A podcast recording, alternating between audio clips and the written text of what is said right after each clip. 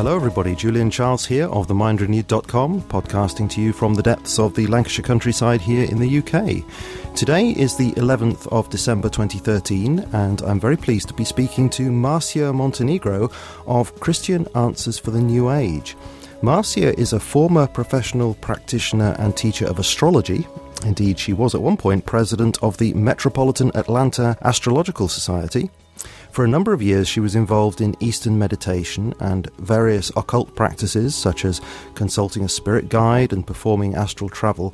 But since coming to faith in Christ in 1990, she has developed a mission to reach people involved in New Age beliefs and practices with the message of the gospel, and to help equip people with an accurate understanding of these matters. Now, her ministry is called Christian Answers for the New Age, and she is a missionary with Fellowship International Mission.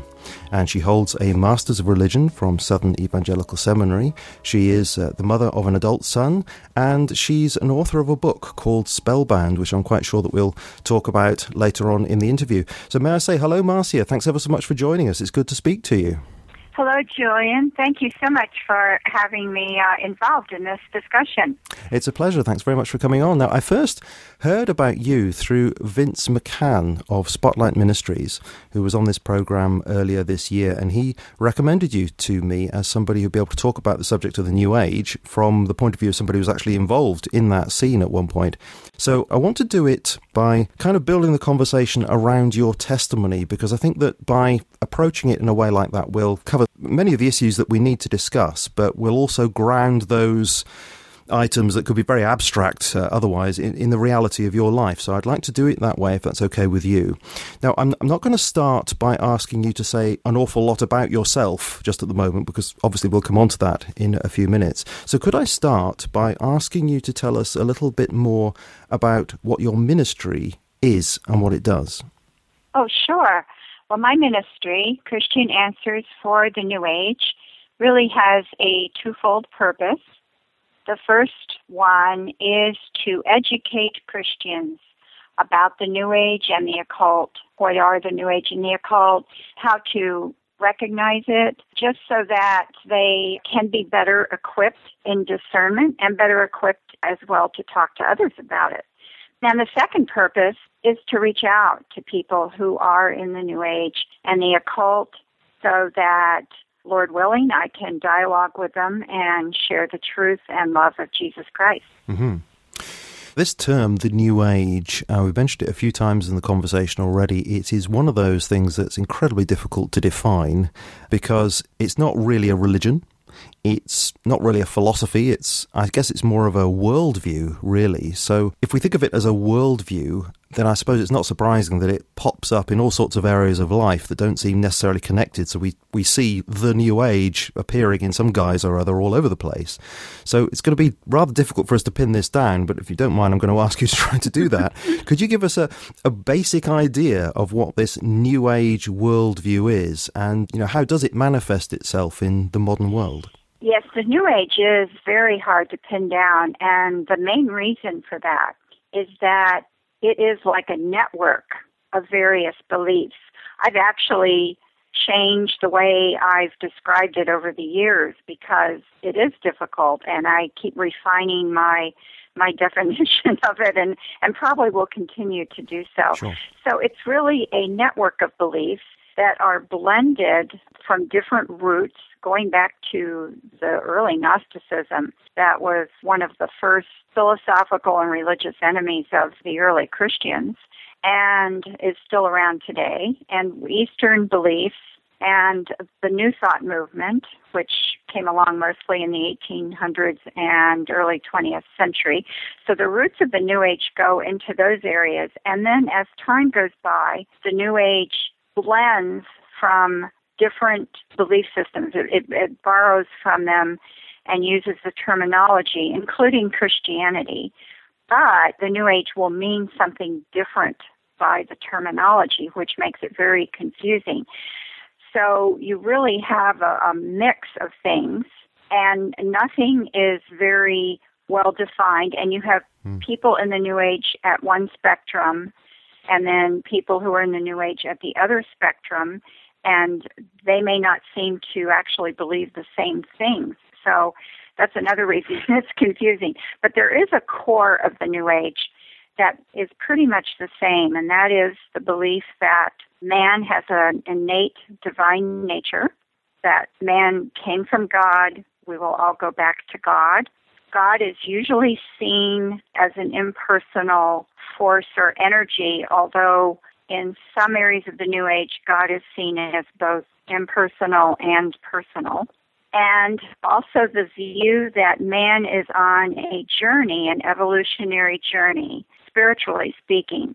So the idea is that humanity is constantly reincarnating, dying, coming back, and supposedly making spiritual progress through various lifetimes. And this isn't just an individual thing, but supposedly humanity is progressing, and we're progressing in the spiritual evolutionary path to reach a point in the future where we are transcendent, and transcendence in the New Age is very important. Transcendence carries the idea that we are going beyond the limits of thinking, going beyond the limits of being just a quote-unquote regular human being, and we kind of go into this area where we're using all of our abilities, all of our powers, which would include psychic powers. And also the word love is used quite often in the New Age, so there would be love and brotherhood and equality.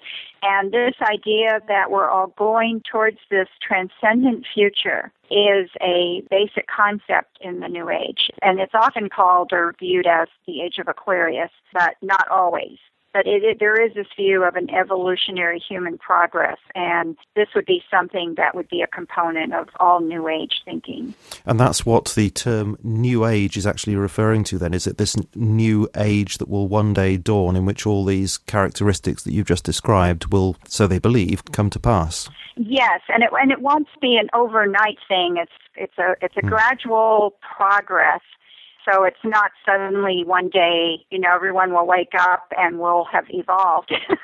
It's supposed to be this process that humanity is going through, and actually New Agers at this moment are seeing what they believe are the signs of this beginning to take place. Mm-hmm.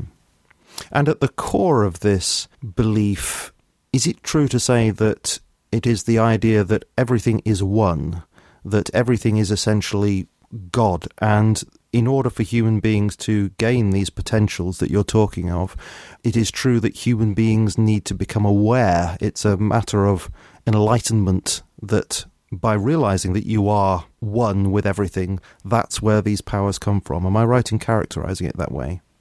Yes, essentially that's correct. I would probably say it more specifically, we are all one because we all came from the same place, the same divine source, which different people in the New Age will use different terms for. Sometimes they'll just say God, they might say spirit, they might say the source or the one. So different terms will be used, but we're all one because we all come from that one source, and we'll all go back to that one source. Now, there are variations on that view, but that's the most common one.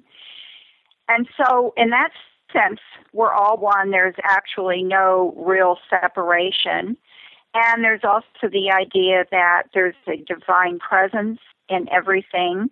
So all is one in the sense that all is divine. Mm-hmm. So what is the role of the understanding of the human mind in all this? Because a lot of what you say seems to imply that in order to transcend, one of the things we need to do is to get beyond or overcome the capacity of the human mind to differentiate between opposites, to differentiate between things in the world and go beyond that in some way.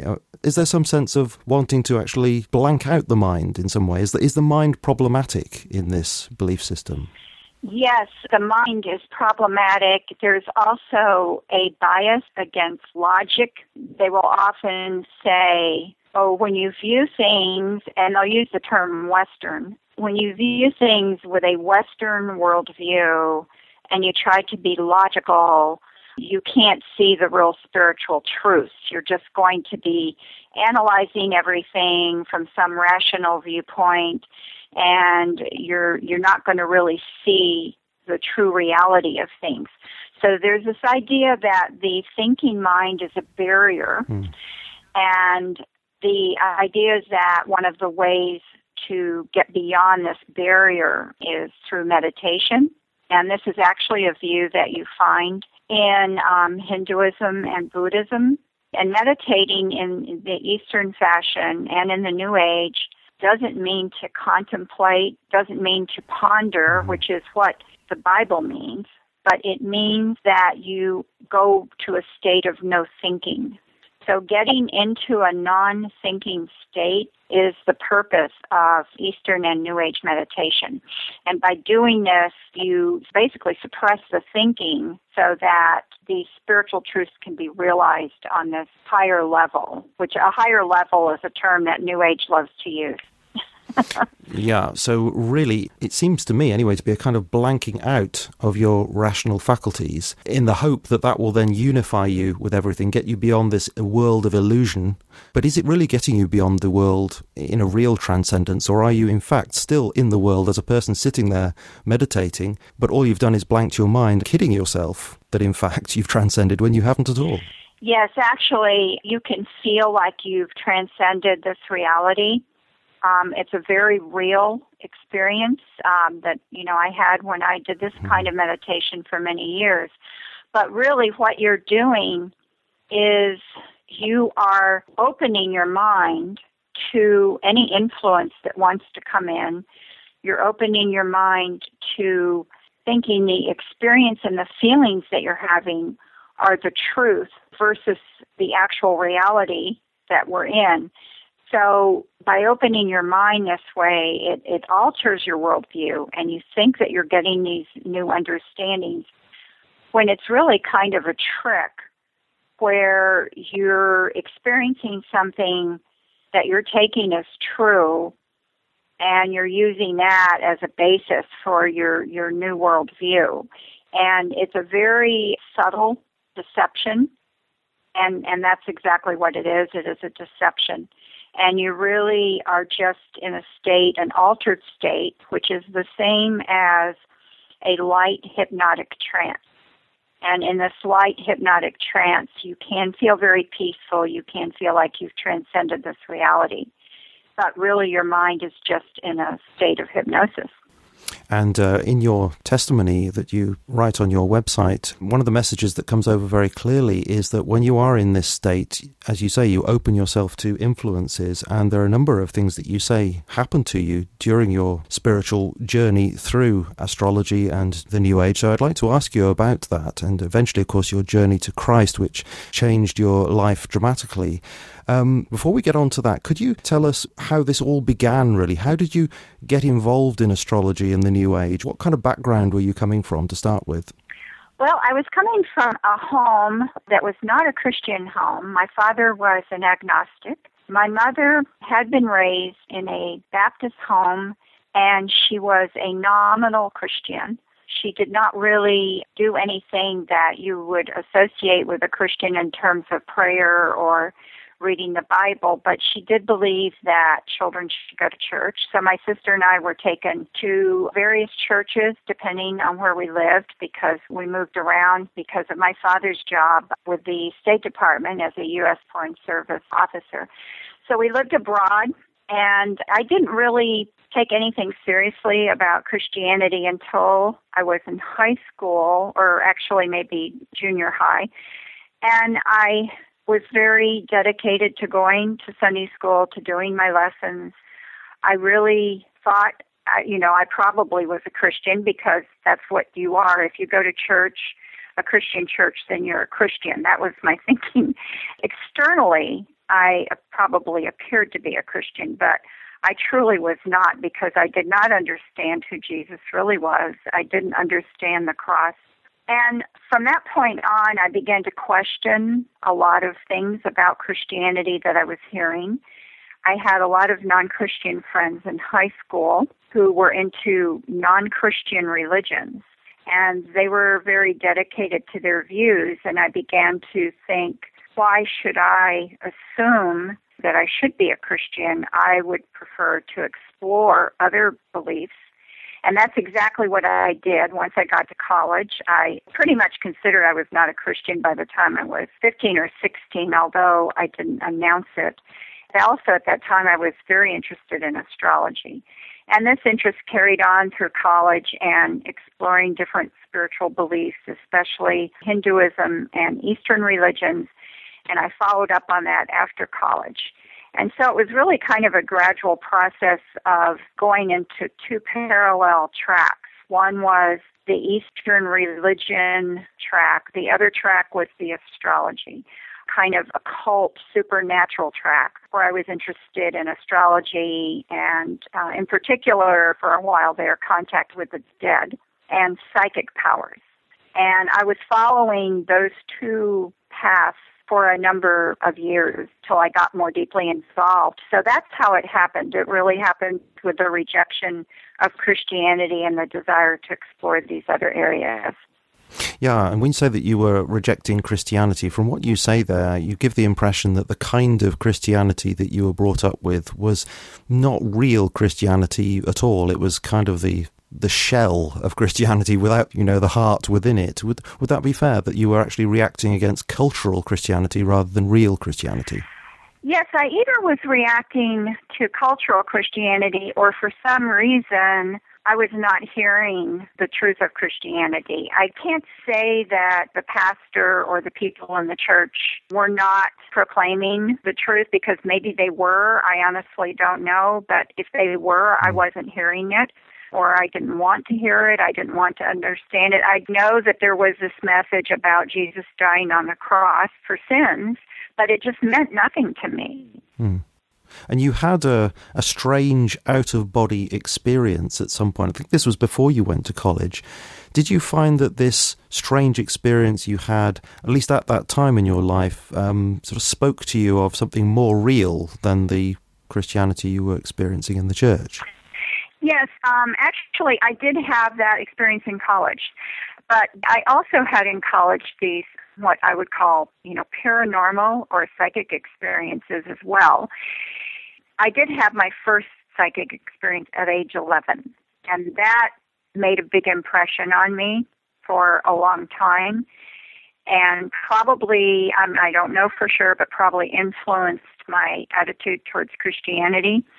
And then when I got in college and I had a little more freedom to explore, I had more experiences, and I had that out-of-body experience in my last year of college when I had a room to myself.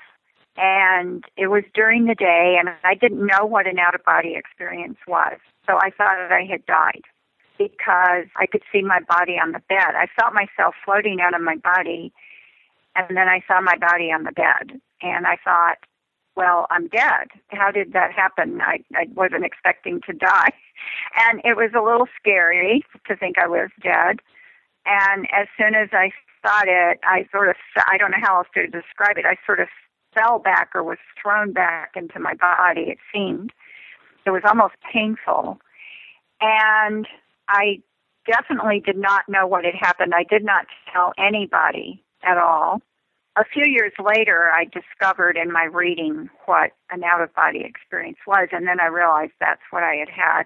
And I also began to have a lot of those experiences. But then when I was having them later, I knew what they were. But I didn't always like them. They weren't always pleasant. Mm-hmm.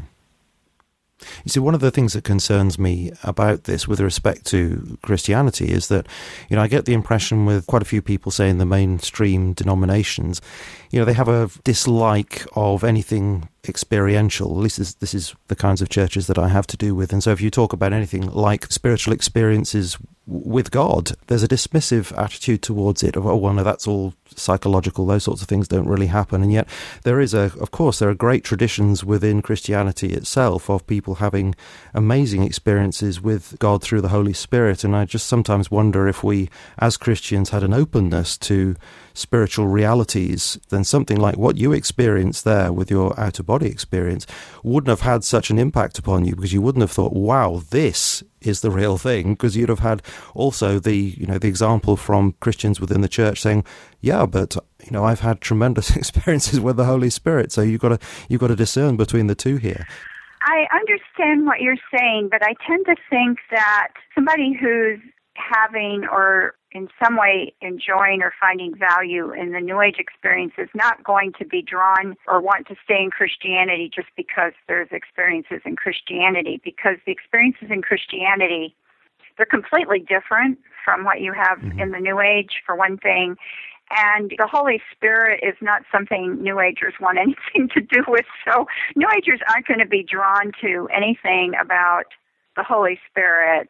You know, it's the doctrine of a God who judges sin in Christianity is what New Agers do not want to have anything to do with. So they don't care how many wonderful experiences Christians may have. That's not what they're after. And also, in terms of experiences, you know, as a Christian, I think the big difference, or one of the big differences, is that experiences are initiated by God and so, or by the Holy Spirit. So it can happen naturally as the process of worship or prayer or maybe just taking a walk, you know, thinking about God. And they're not, quote unquote, transcendent experiences in the sense of the New Age. You're trying to get somewhere in the New Age. You're trying to have an experience that will deny the reality of this world. It's a totally different kind of thing. Also, most of the experiences in the New Age, they either happen because you do things to make them happen, or they happen because you're involved in an occult technique or practice. I do agree with you that Christianity is sometimes characterized wrongly as this very either cerebral or even wooden kind of faith where everybody is following the same thing, or they're not really enjoying and having ongoing living relationship with Christ. And that's, of course, an essential experience of a Christian, is your ongoing living relationship with the Lord and the Holy Spirit. But that's very hard. That's just not real to somebody who's not a Christian. It's very hard to describe or show. But it is, of course, true. And I think the mischaracterization of Christianity, I think there's always going to be those mischaracterizations. I personally don't think we can do anything about them, so I just try to talk about who Jesus is. Mm-hmm. Let's turn back to the spiritual journey that you were on. And at some point, you talk about being introduced to your spiritual master through an experience that you had. But you say that it wasn't always a very pleasant experience. So could you explain what happened there? Yes, I was introduced to the spiritual master through a class called Inner Light Consciousness. And we were taken through what's called a guided visualization or a guided meditation every evening. And on the final evening, we were told that at the end of that session, we would meet our spiritual master who would be with us the rest of our lives. And it was very exciting because, of course, we saw this as a good thing, and we saw this spiritual master as benevolent. When I use the term spiritual master here, the more common term is spirit guide. And yeah, he seemed very kind and wise. I did see him at the end of this meditation, and I did feel his presence. And yes, I have to say I felt his presence throughout the time I was in the New Age. And that meeting with the spiritual master probably occurred about 14 or 15, somewhere around there, years before I became a Christian. So he was with me for a long time. And I had other, you know, I felt that I had others too, but that was the only one I really felt I had an encounter with directly like that. I had a lot of experiences that were very unpleasant. At the time, I did not think they had anything to do with my spiritual master. I don't know whether they did or not. But yeah, many of the supernatural experiences I had were not pleasant. And was that partly, do you think, because you were, as you described before, opening yourself up through meditation to anything whatever? Oh, yes. Oh, absolutely, yes. I was definitely open to any influence because I felt that when you're on this spiritual path, you have to be open. At the time, I thought it was a good thing. You have to be open to new spiritual experiences. Looking back, of course, I can see that I was making myself a target for, well, there's no good way to put it, for fallen angels, which is what I usually call them. Some people call them demons. And I was totally open to experiences that could be scary. And now when I look back on some of these things, I realize how evil they were. And a few of the ones that actually scared me, I had a hard time analyzing. You know, why am I having this experience that is frightening instead of having a beautiful experience? And so I would rationalize it by telling myself that, number one, maybe I wasn't ready for the more advanced, beautiful spiritual experience. And number two, maybe I was being tested. Those were my rationalizations for these rather scary experiences. You say that at the time you were doing this Eastern meditation, that you felt that you were fading away and merging with something greater. And you felt at one with the universe in some sense when you were doing this. So what I want to ask you, looking back at it now, do you think that you really were merging with something greater? Or do you think that really what was going on is that you were fading away in terms of your mind and that you were therefore blanking out and therefore having experiences like this? Yes, I think that it was another trick of the mind where I was in a state, a light hypnotic state. I truly was not thinking. My thinking mind was sort of suspended. And it's kind of like you're in another gear, like in a car you go into neutral, and this is like a neutral in the mind. And then you have this feeling that you've gone beyond your body and you've gone beyond yourself. And it's really, I think, partly physiological, partly psychological, and partly spiritual. And I think that's what's happening because, of course, you haven't gone anywhere. You know, you haven't transcended anything. Everything's really the same. It's just that you're having a deceptive experience. Yeah.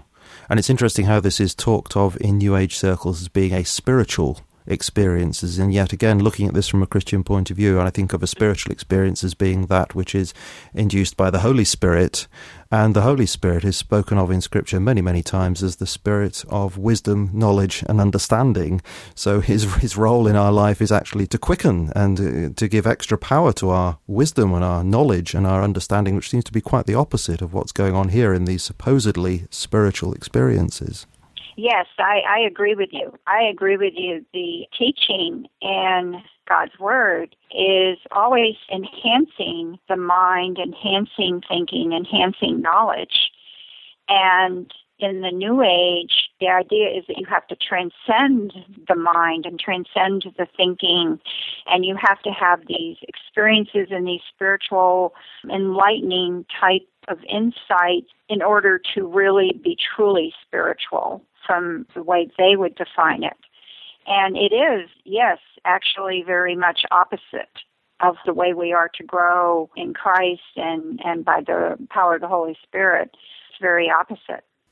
Now, you mention a huge number of beliefs and practices that you got involved with. I'm just going to rattle off a bit of a list here. You mentioned Tibetan, Hindu and Zen meditation, spirit contact, palm reading, numerology, astrology, tarot cards, theosophy, psychic development, past life regression. I'm actually not going to continue. The list could continue.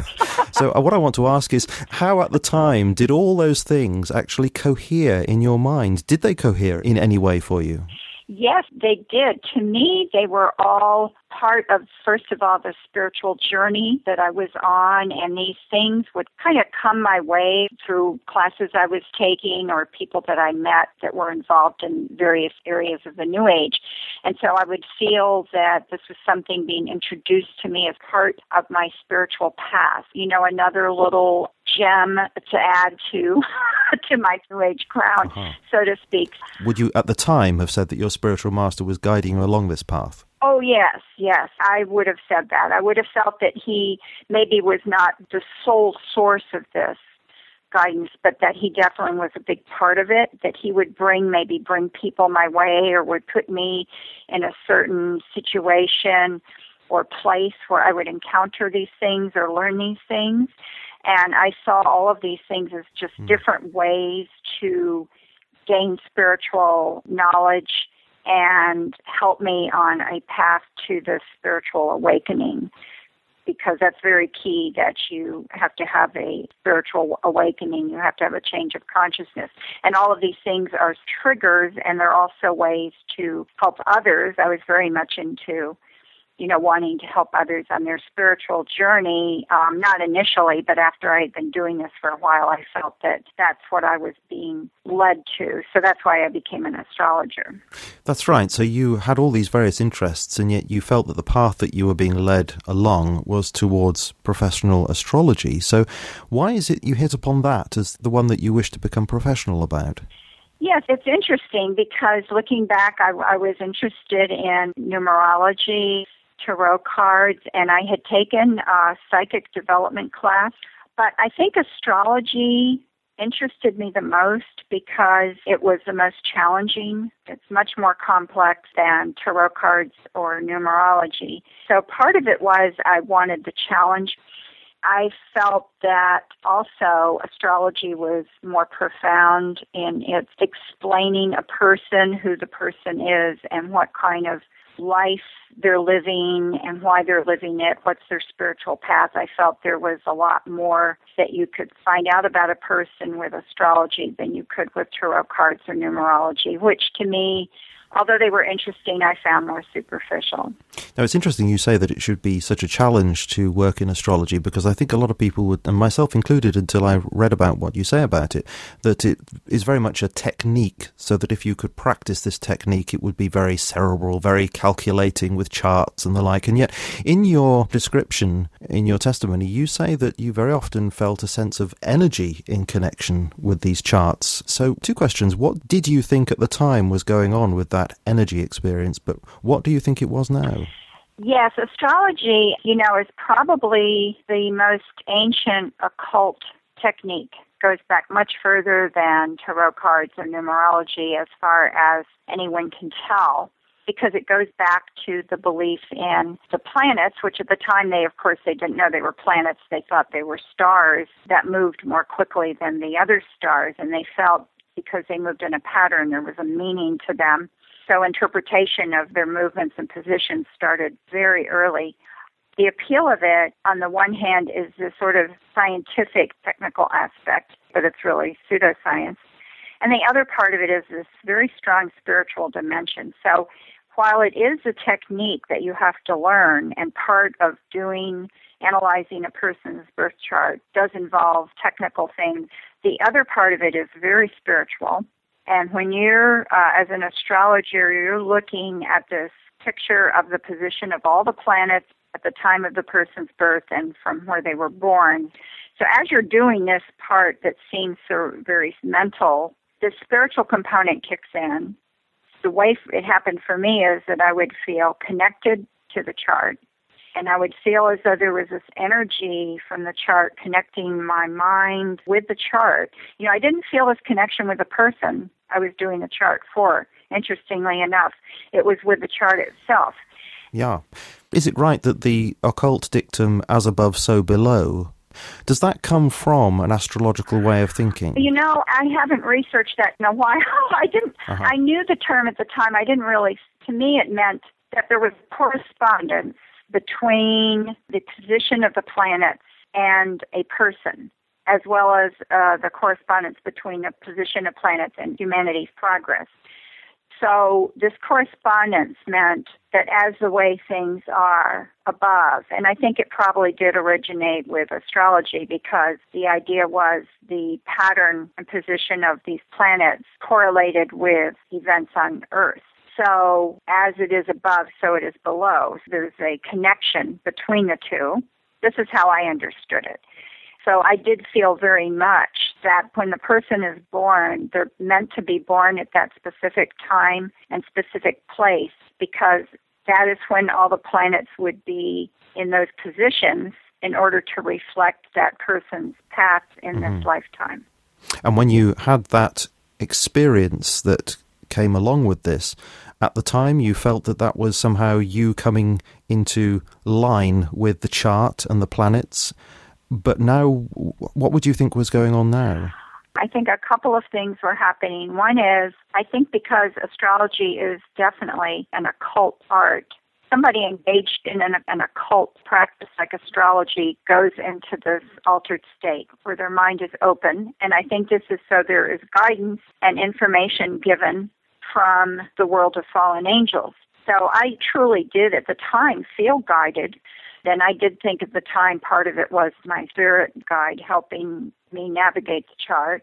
Looking back now, I think I was probably right. I think that's true. But of course, my view of who the spirit guide is completely different than then. Sure.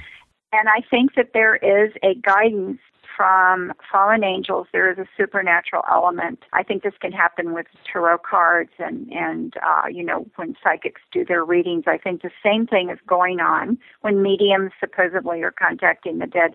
The same thing is going on. They're getting this help from fallen angels who often have information on the person, on the client, because, you know, they're around, they see things, they can know things about you, and they pass this on to the psychic or astrologer or tarot card reader.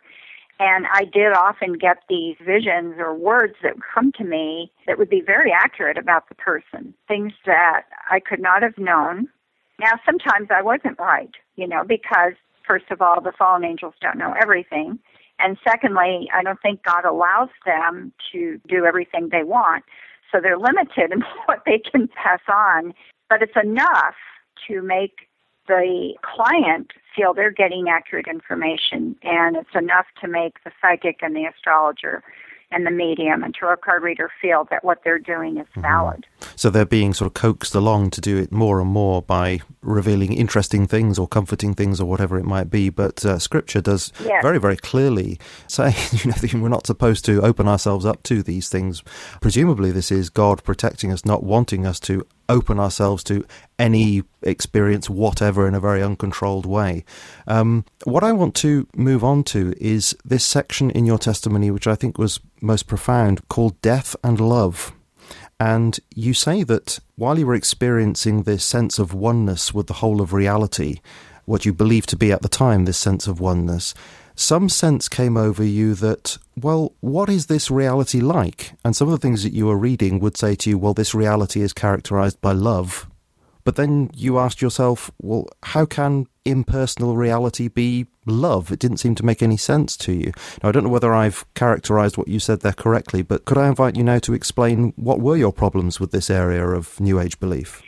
Yes, there's so much talk of love in the New Age. You know, they just use the word a lot for a lot of things.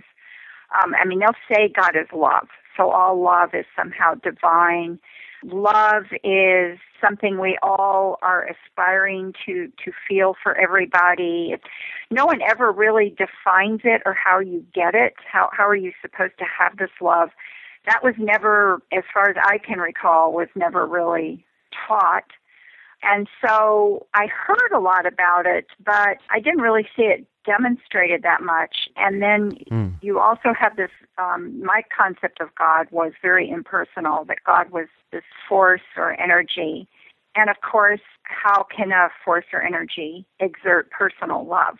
Because if love is impersonal, if love is just an impersonal energy, it's not truly love. Love has to be personal to be love and to be meaningful. Otherwise, who wants Absolutely. It? How can an impersonal God have a personal love? And so there were these contradictions between, well, we should have love, and there's love, and love's important, and then this idea not just of an impersonal God, but we're all one, and there's really a connection, and we're not really individuals. We're all kind of part of this one energy. Well, then personal love doesn't really mean anything. So there are a lot of contradictions in the New Age, Yeah, it really, when I was reading that, it reminded me, surprisingly enough, of a dispute that there was in the Anglican Church in the middle of the 20th century. I'm sure you know John Robinson's famous book, Honest to God, where he was trying to get away from anthropomorphic language and talking about God and talking about God as the ground of being. And he was borrowing from the theologian Paul Tillich in doing that. Okay. And when he was doing that, he wanted also to hold on to this ground of being as also being characterized by love. So he was getting away from a personal God and yet trying to hold on to love. And then there was this guy called David Jenkins, another Anglican bishop, who I thought brilliantly pointed out, you know, well, if you haven't got a personal God, then where's your love coming from? You don't get love without a personal God. And he was saying it's driving you back to realize that God must be personal. So it seems that what you're saying there is, in a way, a kind of recapitulation of that argument that was going on there back in the Anglican Church. Yes, it sounds very much like it. And it's true. If you have a more impersonal God or something that's a force or an energy, there can't be a personal love, because personal love has to be a will and an impersonal intelligence or mind exerting the will. It can't just be this force floating around. And that's interesting. I didn't know about that argument back in the Anglican. I know Paul Tillich a little bit, but I didn't know about the other person. So when you felt this great dissatisfaction with this very question, did you at the time find that was pushing you towards Christianity at all? You say that you did actually visit church around this time, but you were still antagonistic towards Christianity. What was going on there? No, that idea did not, nothing in me pushed me towards going to a church. I was resisting it completely. What really happened was in the spring of 1990 is that I started getting a compulsion, which is the only word I can think of to describe it, to go to a church, this drive to go to a church. I had no idea where this was coming from. It seemed to come out of the blue. And I didn't want to go to a church.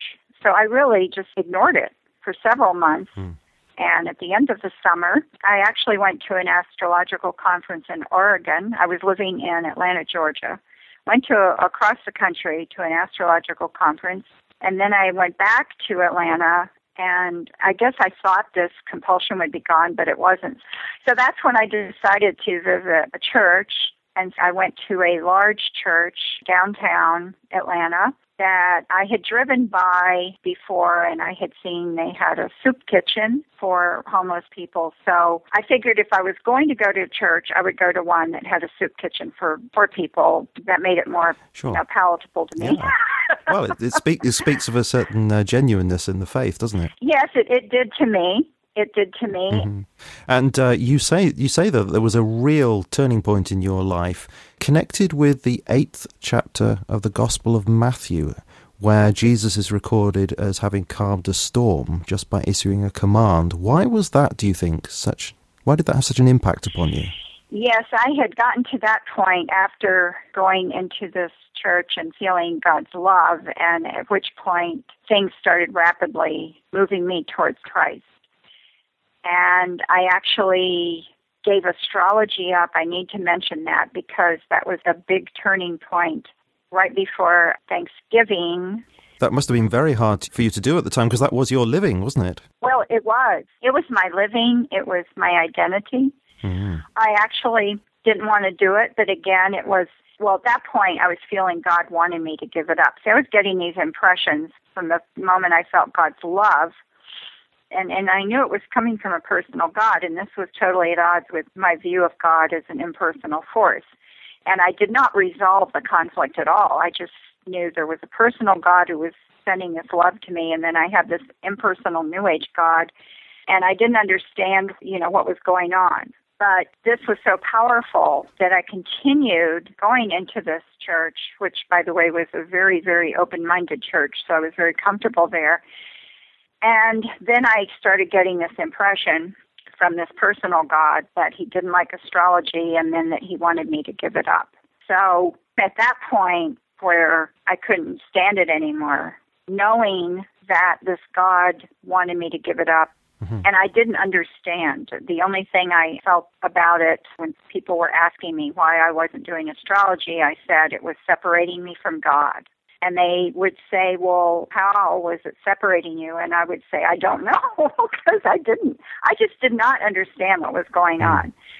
So after I gave astrology up, then I started reading the Gospel of Matthew, because it was the first one in the New Testament. And I just started with chapter 1, verse 1. And I did get to chapter 8. It was a few days before Christmas. And while I was reading that passage of Jesus rebuking the storm, and it immediately was still. There was something about that account that really grabbed me, for want of a better term. It just really took hold of me, and I kept reading it over and over, and as I was rereading it, God opened my eyes to who Jesus really was. And I won't say how old I was, but I was not what anyone would call young. And I had a son who was 9 years old, and I saw who Jesus was for the first time. And I realized, and this is what is amazing to me, I realized all of my views, my spiritual views that I had cherished so dearly for all those years, and the Jesus and the God I had believed in were all wrong. And I had been on this path that was totally false and had nothing to do with the real God or the real Jesus. And I saw all of that in, maybe 15 or 20 seconds, I don't know, maybe less. But it was this realization and then turning my life over to Christ because I realized I needed a Savior. So was it something in that 8th chapter of Matthew, was it something to do with the authority that Jesus showed there that was so different from the New Age Jesus who is characterized as really an avatar, a human being with extra enlightenment? But here you have in Matthew tremendous authority of a really divine act of calming the storm just by command. Was it that authority that tipped you off to who Jesus really was? Well, I think that definitely had something to do with it. But what really got me in that passage is when Jesus says to the disciples, he gives them a gentle rebuke. Where's your faith? Like, don't you realize yet who I am? Kind of thing. And there was something in that, the way when I was reading it, what I felt from that, rightly or wrongly, was this sense of love and compassion Jesus had because he saved them from this storm. Even though they were scared and didn't understand he had this power, and he still saved them. And then he gives them this, to me it was very loving. I didn't see it as harsh at all, what he said to them. Maybe he did say it harshly. I don't know if we really know for sure, but when I was reading it, to me it was like a loving statement. I don't know, there was something about the love of Christ that came through. It was definitely, yes, the authority, but the love is what really hit me. At any rate, he did open my eyes through that account. And how would you say now that your relationship with Jesus is different from the relationship that you had with your so-called spirit guide back in those days? Oh, yes, my relationship with Jesus, there's hardly a comparison. I think the spirit guide was very, even though I felt his presence, kind of beyond me. He was guiding me, but he was not really intimately connected with me. And of course, other than guiding me, he was giving me guidance, but it wasn't good guidance. Other than the guidance part, there was no real sense of love, or he hadn't done anything for me. With Jesus Christ, of course, Jesus paid the penalty for my sins, suffered beyond any human comprehension on the cross. In order to do that, he lived a perfect life of obedience to the Father so that he could be that sacrifice on the cross to pay the penalty for sins. Mm-hmm. And it was all out of this tremendous love, for God so loved the world that he gave his only begotten Son, that whoever believes in him shall not perish but have everlasting life. And, that kind of sacrifice and then the relationship you have with Christ through faith, it's very, very close, and it's very personal because Jesus knows everything about you. He understands your fears, your worries. He wants you to trust him. He wants you to depend on him. And the thing is, he is dependable and he is trustworthy.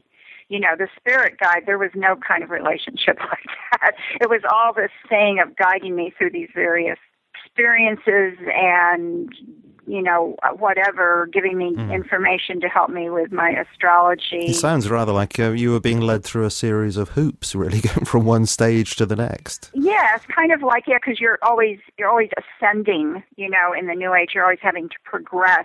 Now, that doesn't mean, of course, there isn't, maturing in the Christian life, but sure. It's a totally different matter, and it's by the power of the Holy Spirit. It's not dependence on self. And, in the New Age, you're having to prove yourself. You're having to make the steps. You're having to get the understanding. There's guidance, but there's no real power there. And there's no relationship of love. With Jesus Christ, there's the relationship of love. and you can know him. You can know about him. What could I know about the spirit guide? Well, you know, not much. Some people have a stronger relationship with their spirit guide than I did. Mine was a lot vaguer than some people, but the stories I know from people who have the stronger relationships are very negative. The more they get to know their spirit guides, the worse the relationship is. Spirit guides begin to take over their life. So in that sense, I was fortunate not to have that experience. And the relationship with Christ, he comforts you. You're always loved. One thing that I particularly want to ask you, and it's a rather long question, so if you'll let me set it up, I'll start and see what you think about really it's a kind of analysis of the situation. I want to ask if you agree with what I say. What very often concerns me is the way that many people are very dismissive of the New Age and say things like, well, they're just weird.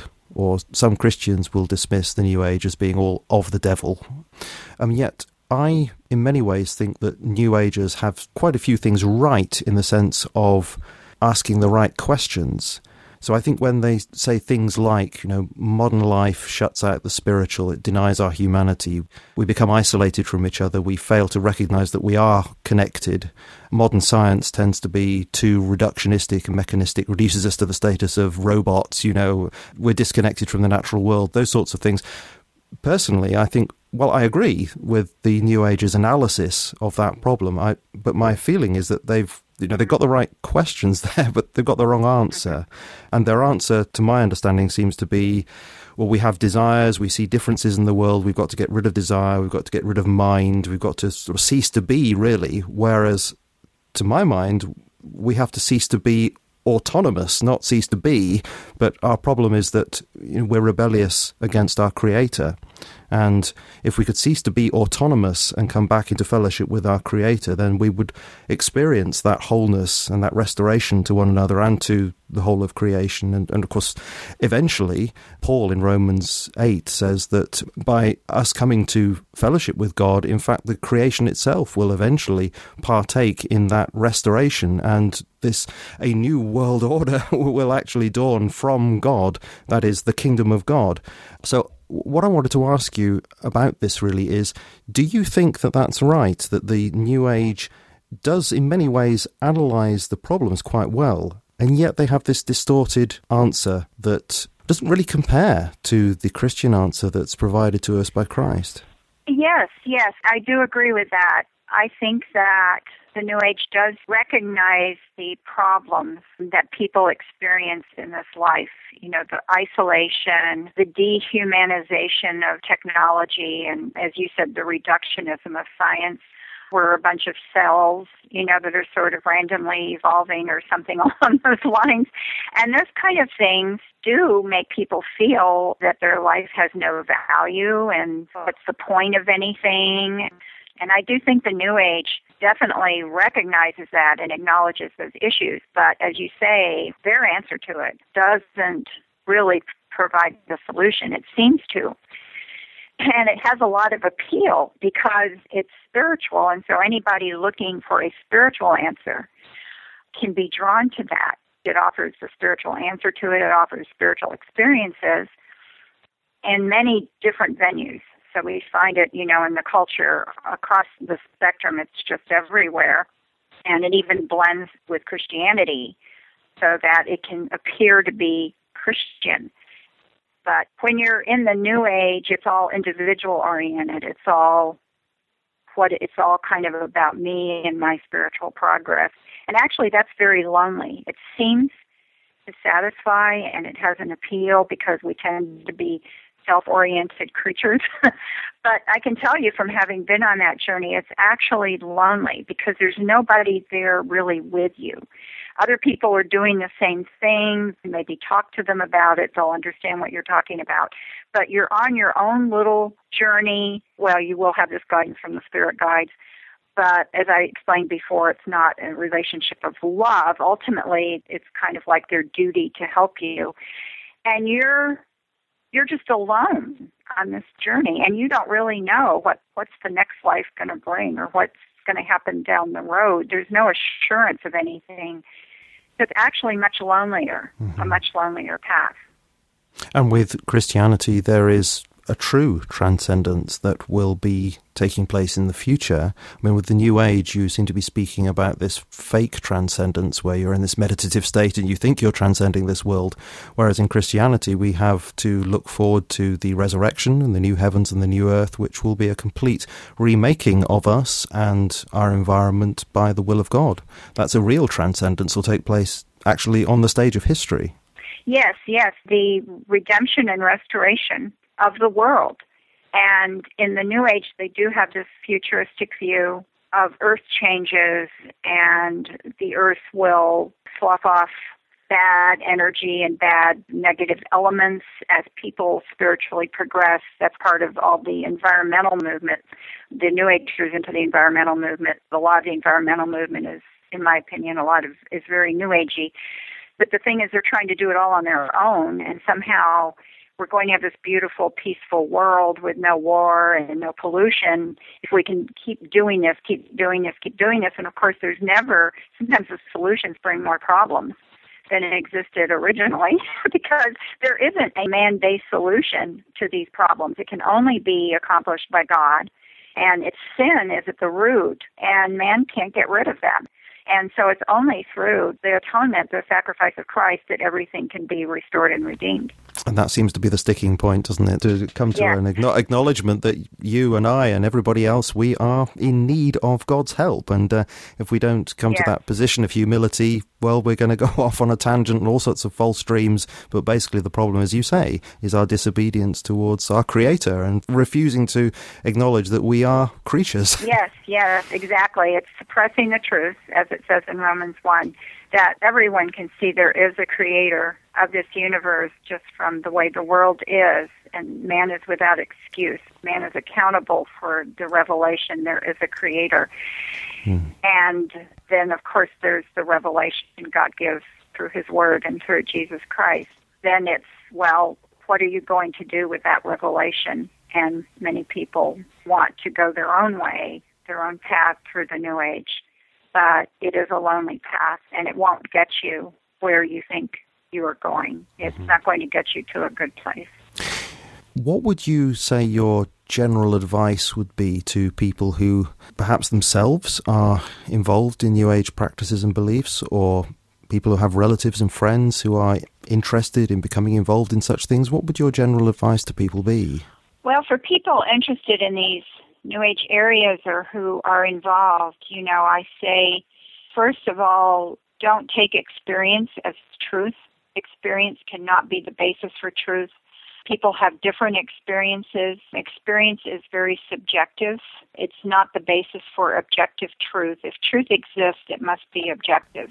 In other words, truth is going to be true no matter whether you believe it or not, no matter whether you understand it or not. Truth is truth. But when you're trying to determine truth through subjective experiences, you're distorting in your mind what truth is, and you're not really going to see it. You're going to move away from it. And so I would also say to those involved that ultimate reality is not some kind of transcendent understanding you have to work towards opening your mind to, or not some kind of change in consciousness. Truth is a person, and truth is the person of Jesus Christ, who said, I am the way, the truth, and the life, and no one comes to the Father except by me. And it's a very big statement for Jesus to say he is the truth. We don't have that in other religions. I was into Buddhism for a long time. Buddha never said, I am the truth, because he was just a way shower. So it's still up to you to try to figure it all out, when in fact Jesus Christ has already done it for you. So I would say, think about truth as a person. And then to people who have relatives and friends, I say try to dialogue, ask them what they believe. Don't assume, because especially if these people are in various areas of the New Age, there's no way to really know what they believe without asking them, even if you read about the New Age, because people have different views and variations on them. So it's always good to find out first, who do they think God is? Who do they think Jesus is? I would start with those questions, and if the person is willing, dialogue about it. And if they believe in Jesus and that he came to earth, they might say he came to show love, or to prepare the world for the Age of Aquarius, since many New Agers believe he was the avatar of the Age of Pisces, then you can say, well, but what did Jesus say he came for? And be prepared with some statements Jesus made and pray for that person. Do you find that people generally do respect the Gospels and the New Testament documents as giving the most accurate view of Jesus and the account of Jesus' life and his sayings? Because there are all sorts of other supposed scriptures out there which don't date back to those early times, which claim to have received messages from a spiritual Jesus through meditation and the like. Do you find that people nevertheless come to a point of saying in a conversation, well, actually, yes, these New Testament documents do go back to the historical Jesus, so yes, this does have the greatest authority? It really depends on the person you're talking to, sometimes on their background. No. If they did have some kind of Christian background, they might give some kind of credence to the Gospels, but it is true there's this idea that the Essenes wrote about Jesus.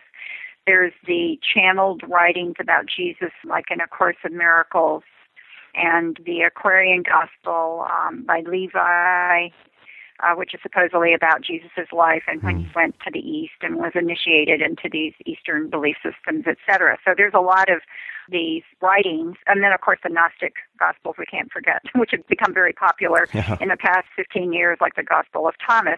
And what I usually say if these things are brought up is I say, well, you know, like the Gnostic Gospels, these were all written much later than the New Testament. We don't know who the authors were. These authors that claimed to have written them were dead. If that comes up, you know, it's good to have some answers. I don't think it's good to get into an argument if they keep arguing about it. Then the other direction you can go is to try to take them to the logical conclusion of what their beliefs are. For example, if they believe in reincarnation, you know, then I would say, how many more lives will they have to live? You know, they might say they don't know. Well, then you can say, well, who's going to determine it? Who's going to determine when you're done? And who determines each lifetime where you're going to be? Do you determine it? Does someone else determine it? Is it determined mechanistically? These are good questions to ask because there aren't any real clear answers on it. Get them to think about it. And then you can ask, so if you're here on your last life, you finally made it, you don't have to reincarnate anymore, where do you go? What happens to you? Where will you be? Will you still be, you know, Jane Smith? Or are you going to merge into this God? And then you won't be Jane Smith anymore. What will you be? You can ask these kind of questions to try to get them to see that the application of it is really not very appealing at all. Yeah, that's tremendous advice. Thank you very much. It's nice to see how you can cover it from different angles with different personalities, of course, who will have different experiences to draw upon. Now, just before we end, could you let people know how they can find your website and what kind of resources they'll find there? And, of course, you've also written this book. Yes, my website is christiananswersforthenewage.org. My story there and a lot of different articles. And the book is Spellbound, The Paranormal Seduction of Today's Kids. It is now an e-book. It became an e-book in November. And this is a book about the occult, how we see the occult in our culture. First of all, what is the occult from a biblical explanation? And then how do we see it in the culture, especially as far as it targets young people? So it's mainly a guide for parents or adults who deal with children and teenagers and how to answer their questions and objections, also how to explain these things to them and explain why God says they're not good. So that is basically what the book is about. Now, it sounds like a really good book to get hold of. I shall link to that in the show notes. I haven't read it myself, but I'm quite sure that it is full of tremendous practical advice, just based upon what you've been saying to me just a few minutes ago. Well, may I say to you, Marcia, thank you ever so much indeed for coming on the programme. It was at quite short notice, actually, so I was delighted that you said yes. As I say, I had heard of you some time ago from Vince McCann, and so it was great when you said, yes, you'll come on the show and talk about these things. So thanks very much for agreeing and sharing all this information and also your testimony with us.